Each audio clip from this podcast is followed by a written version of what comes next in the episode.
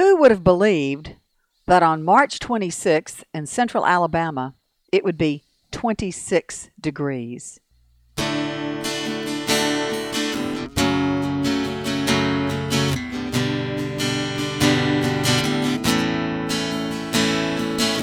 Welcome to Longleaf Breeze, subsistence farmers using three simple principles approaching but never reaching subsistence.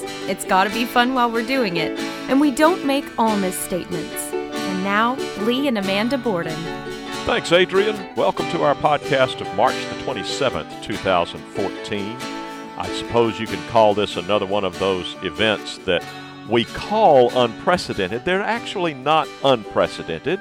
It's gone down this cold uh, at in late March before, but, But it it's not- unusual. It's unusual. That that was the point. And um, I guess after the mild winter we had last year, last season, I thought, well, surely, you know. And then of course we got clobbered during the wintertime here. But I thought, well, now that it's spring, surely we will actually have spring. and we have, And we then have- we've had winter. We've had spring and then winter and spring and then winter. So and frankly, that's part of the problem here, which we'll describe um, as we react to what has happened as a result of this freeze event. If it would just stay cold, we'd be fine. But what happens is, as I'm sure you have experienced as well, it gets warm. The vegetables and fruits start thinking it's springtime. They get they start budding and blooming and so forth, and then they get clobbered. So, well, we thought we would take through all of the key crops and hit a sort of a high point on each one as to how they've survived this event. Uh, first, just a little raw data. It was below freezing here in central Alabama from about 11 p.m. on March the 25th until about 8 a.m. on March the 26th. So that was about nine hours of below freezing temperatures. It did reach a low of 26 degrees about 5:30 and stayed there for yeah 5:30 a.m. and stayed there for about an hour.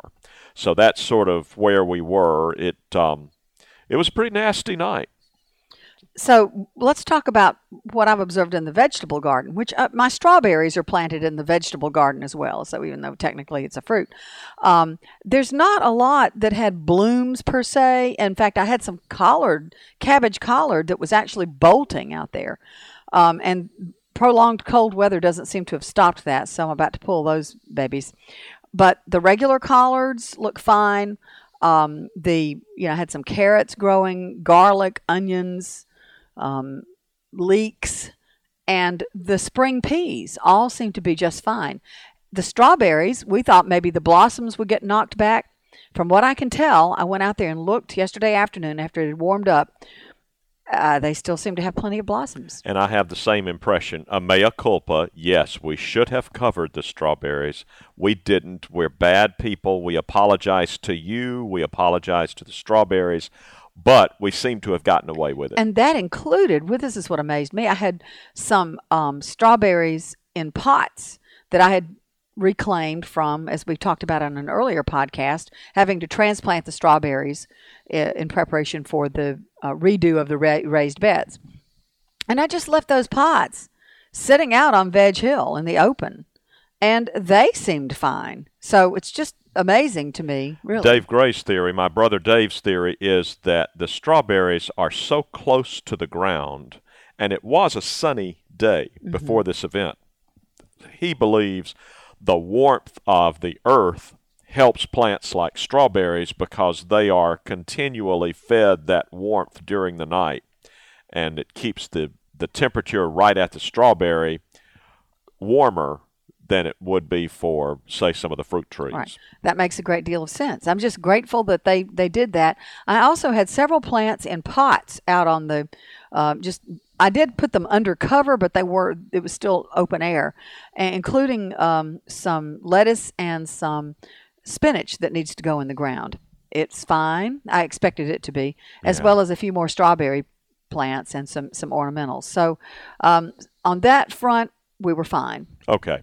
So now let's move to the fruit where the results are considerably more mixed.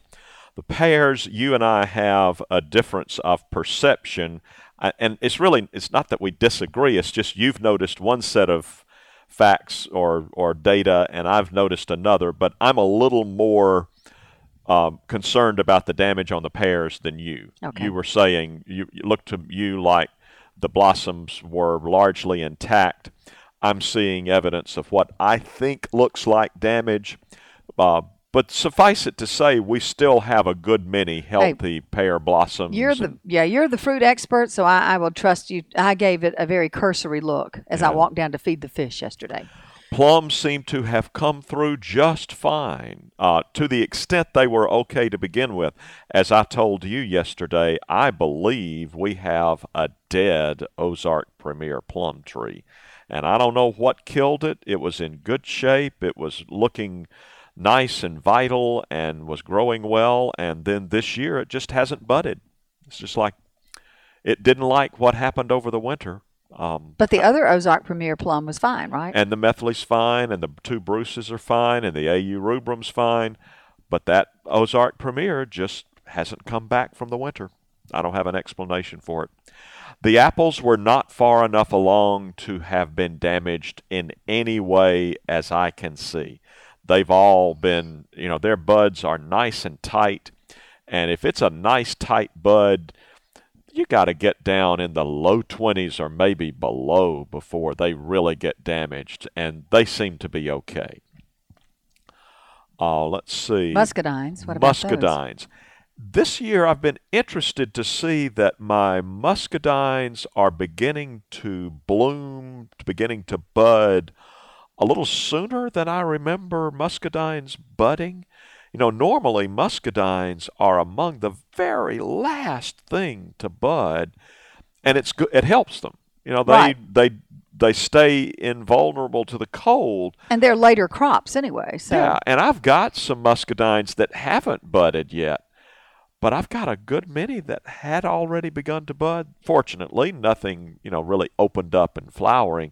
So I think they're fine, but it is curious to me that after such a wicked winter that we've had, the muscadines seem to be budding a little earlier Mm-hmm. than I expected, a little earlier than previous years um, had been. It- and, and maybe the solution there, or maybe the, the explanation is they're getting more mature. that could be, yes. You know, the, uh, an immature tree doesn't bud as soon in the year as a mature tree. So maybe that's what's happening. Did you notice that it was just certain cultivars that did that? No, it's like one Granny Smith or, or Granny Val will be budding and another won't, and one Black Beauty is budding and another is not. Uh, Is it location? No.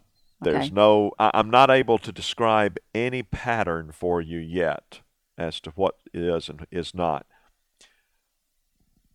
Except, you know what? The, the bigger vines, the larger muscadines are the ones that are budding. So that, that um, reinforces our guess that it's really a It's a maturity of the question. maturity Right, of, the, of right. the organism. Yeah. Okay. Well, thank you help, for helping me solve that. That's interesting. My pleasure. Uh, blueberries, uh, really not good news. We've got considerable damage to the blueberry blossoms. Now, blueberries were already in blossom mode, and you can tell that they have begun to shrivel and they're getting that sort of burned up look, uh, dried out look. Um, not total kill by any means, but I we would should say have some, we hope. significant damage to the blueberries from that freeze event, um, including some tight buds, things that the flower had formed but not opened up. We've got brown spots on not yet open blossoms, and uh, that's never good news. So Did we have some blueberries that had not yet begun to produce any bu- buds or blooms that are No, all the healthy blueberries were at least budding, um, but a, a lot of them were tight, and they haven't been damaged. I don't think. we may have some blueberries Oh, I'm I'm confident we will have some blueberries. You know, they uh, Dave Gray was kind enough to send me some information about freeze thresholds, and when they do research on this sort of thing, they talk about 10% kill, 95% kill, Right. um, uh, no damage. I would say these are probably somewhere between 10 and 95. You know, there there is some significant damage, but it's certainly not a complete kill. So we'll still have blueberries. okay, that's good.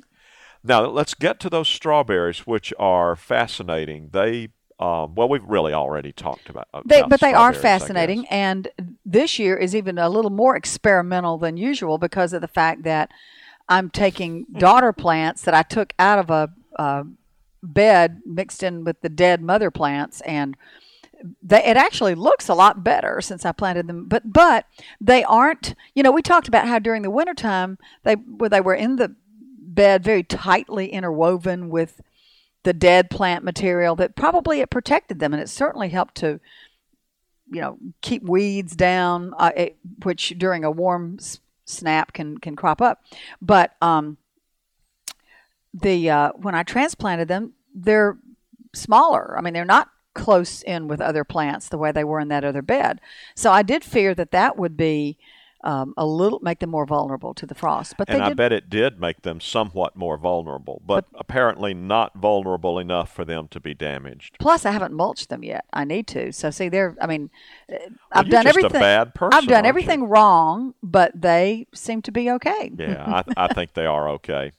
Uh, the figs, uh, various stages of budding, and as we've talked before, I think we have a couple of figs, notably the tiger and um, maybe the brown turkey, that will probably have died back to the ground this year because of the severe winter. Uh, so obviously, this freeze event didn't have any impact on them. But we did have several figs that had already begun to bloom or already begun to bud and had green um, growth. And actually, the um, LSU Gold had little figs. Oh, Um, when I went out and looked at it, it doesn't appear that they're damaged, but I want to keep an eye on them in the next few days and see if damage manifests itself later. Uh, right now, they seem to have come through it okay. so we shall see. Yeah.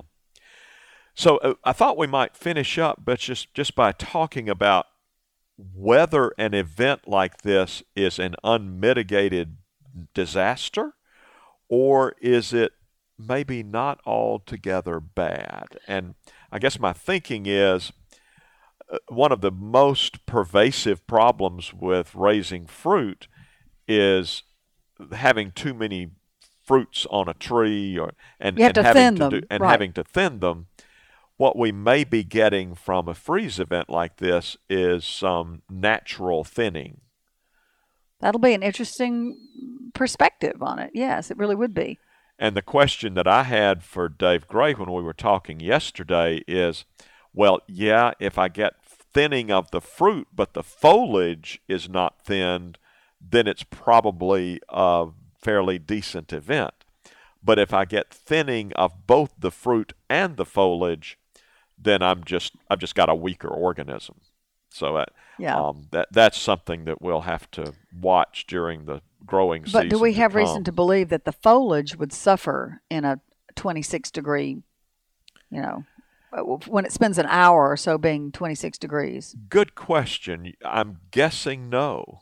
I'm guessing the foliage that's out would be okay. Well, that foliage on the was at the Warren pear that had completely that budded a long time ago, and the last freeze killed that one. Boy, the leaves on that are just going strong. That foliage Doesn't seem foliage to be is healthy. harmed at all, does right, it? right. So it'll be interesting to see. Well, I think another thing that might not be altogether bad was the factoid that you read in the Alabama IPM newsletter, um, Integrated Pest Management out of Auburn. And um, why don't you summarize what you found out about the kudzu bug? Kudzu bugs, uh, it sounds like, oh, kudzu bugs must be a good thing because they eat kudzu. And they do, but they eat so many other things, including uh, last year our peas.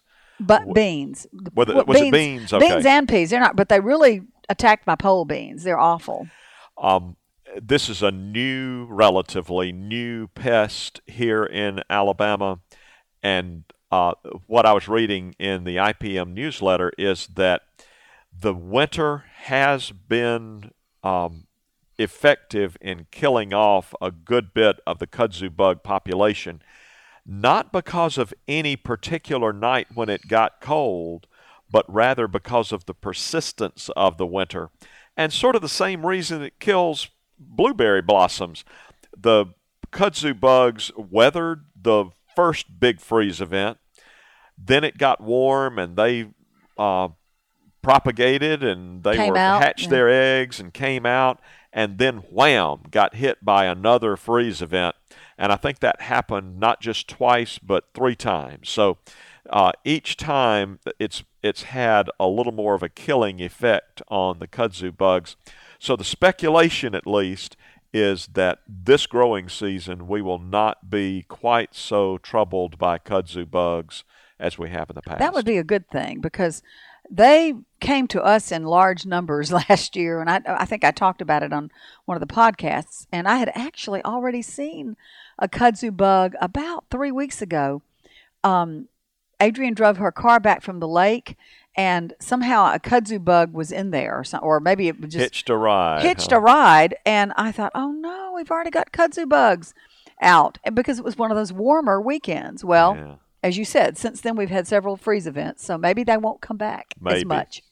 Uh, in terms of where we are with where we think we are in the season, we hope and expect we've had the last significant freeze. I mean, we may get a little light frost one more time, but uh, our average end of the season frost is March 31, and w- there certainly is nothing on our 10 day that would indicate that we're going to go back below freezing. So Well, um, we're hopeful. that's good because um, on April fourth, I plan to go to the Auburn plant sale and buy a whole lot of plants. um, so I hope they'll be okay. And my task is to work to get the beds ready so that when you bring those plants back, your 16 raised beds will be ready for them. Yay! Um, I'm I'm hopeful that we will be able to do that with Tom's help and uh, focusing on getting those beds finished up. So that's where we are. And one last um, addendum that I'm planning to do today. I, I was waiting until the freeze was over for this to plant potatoes. Um, I've cut them up and I have them ready to stick in the ground today. But I had read that you know it's really better if they don't freeze when they're put in the ground; they can rot.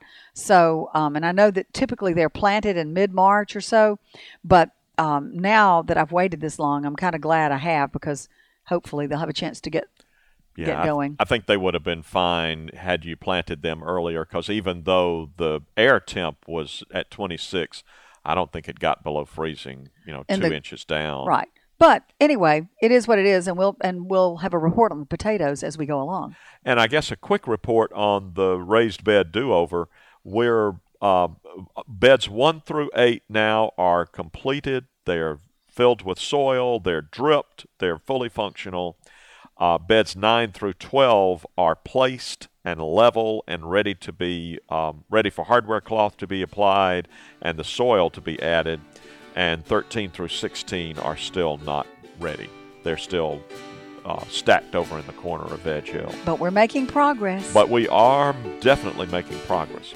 So that's our report. Hope you're having a good winter moving into spring here, and we look forward to visiting with you next week. Take care. You've been listening to Longleaf Breeze with Lee and Amanda Borden. You can call the farm at 334 625 8682. Send email to letters at longleafbreeze.com. Our address is P.O. Box 780446, Tallassee, Alabama 36078.